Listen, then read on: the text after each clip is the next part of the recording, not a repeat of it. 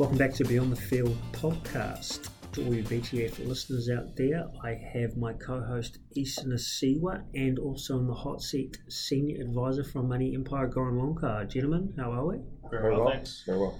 Episode 23 is a lead on from episode 22, actually, where we talked about house insurance. So this is talking about if we're insuring our homes, why are Kiwis not insuring themselves? Right. Goran. Yeah. Well, I think that that um, statement summarizes a lot of Kiwis today. I think it comes through a lack of knowledge um, when they the approach when it comes to insuring themselves, because um, obviously insuring a home is a requirement in the bank size. But around the advice piece, they really need to have a look at themselves because, in fact, they are their biggest asset. It's, I know people talk about their house being their castle. It is a big asset, but it's the ability to service that mortgage, and especially um, if they have family or something, to make sure that they're insured themselves. So what you're saying is that Kiwis take the she'll be right attitude Absolutely. and everything will be okay.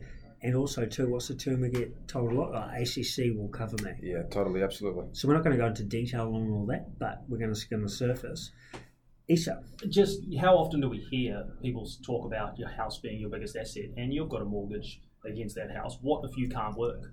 It's pretty basic that if you can't work, if you're sick and you can't pay that mortgage, you're going to lose that biggest asset. So you've got to insure yourself for all the right reasons, um, and it's all personalised to your own size. One size doesn't fit all, um, and there's some tricks around what it actually looks like. But you've got to ensure yourself to give yourself and your family um, the confidence to know that you can service um, the mortgage at the end of the day. so so true. Previous episodes we've talked around bank servicing criteria. So at the time of buying a house, more than likely you've taken out a mortgage, which you've had the ability to service that mortgage.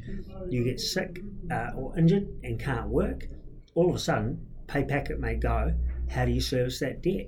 Correct. So you're saying you need some type of insurance to cover that short-term gap or long-term windfall that may not that may or may not occur. Absolutely, absolutely. I agree with everything you just said. I think as a nation, we are so underinsured. I think people really need to have a look at themselves and think to themselves, "Wow, I really need a peace of mind here," and um, have some sort of insurances in place. So okay, Isa, throwing it to you.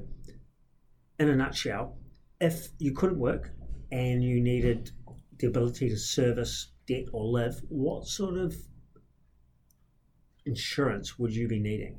Look, I think if I think first and foremost, if you've got a mortgage and it's a substantial mortgage, and say for instance you have a stay-at-home wife who looks after their children, and you're the sole breadwinner, the minimum of having some mortgage repayment cover in place to cover the mortgage when you aren't working is a must and sort of a minimum necessity.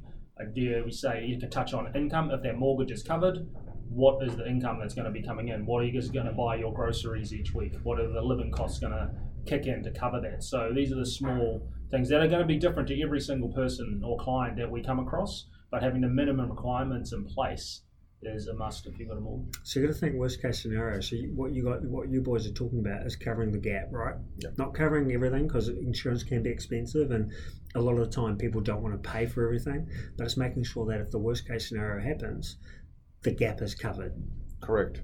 Assets less liabilities, right? Correct. Yeah. even some some simple life insurance and the right life insurance in place. If I was to pass away, I want to know that there's a chunk of money going to be left to my wife to have some make some decisions, uh, just to living without myself, and be also covering say the mortgage or some of the debt, if not all the debt, if you've got the right life cover in place. So, gentlemen, why research or get a professional to help you with personal insurance? I think it has a lot to do with, um, well, first and foremost, responsibility.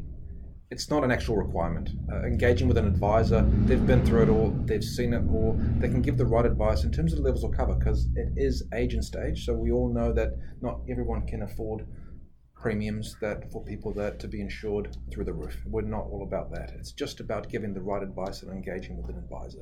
So it's, it's obviously engaging with someone that knows what they're doing, uh, and also to understanding uh, the ins and outs of each type of insurance. Um, because Correct. we've got everything like personal insurance, like life, trauma, um, TPD, uh, disability cover, um, right through to medical, but it's understanding each one of those and what you may need and stripping out, obviously, to what suits and costs. It's not about being insured up to the eyeballs. It can be a really, really expensive game to play it if you want to be insured up to the eyeballs. But as we talk about a lot of the times, it's about ensuring that gap and just having the right amount of cover and the right of paying the right amount of premiums per month for the worst case scenario. So, gentlemen, in summary, you are your biggest asset in life. You are your biggest asset in so life. So why why insure your home if you're not insuring yourself? Correct. As always, gentlemen, it's been a pleasure. And if we all want to build your empire, look beyond your field.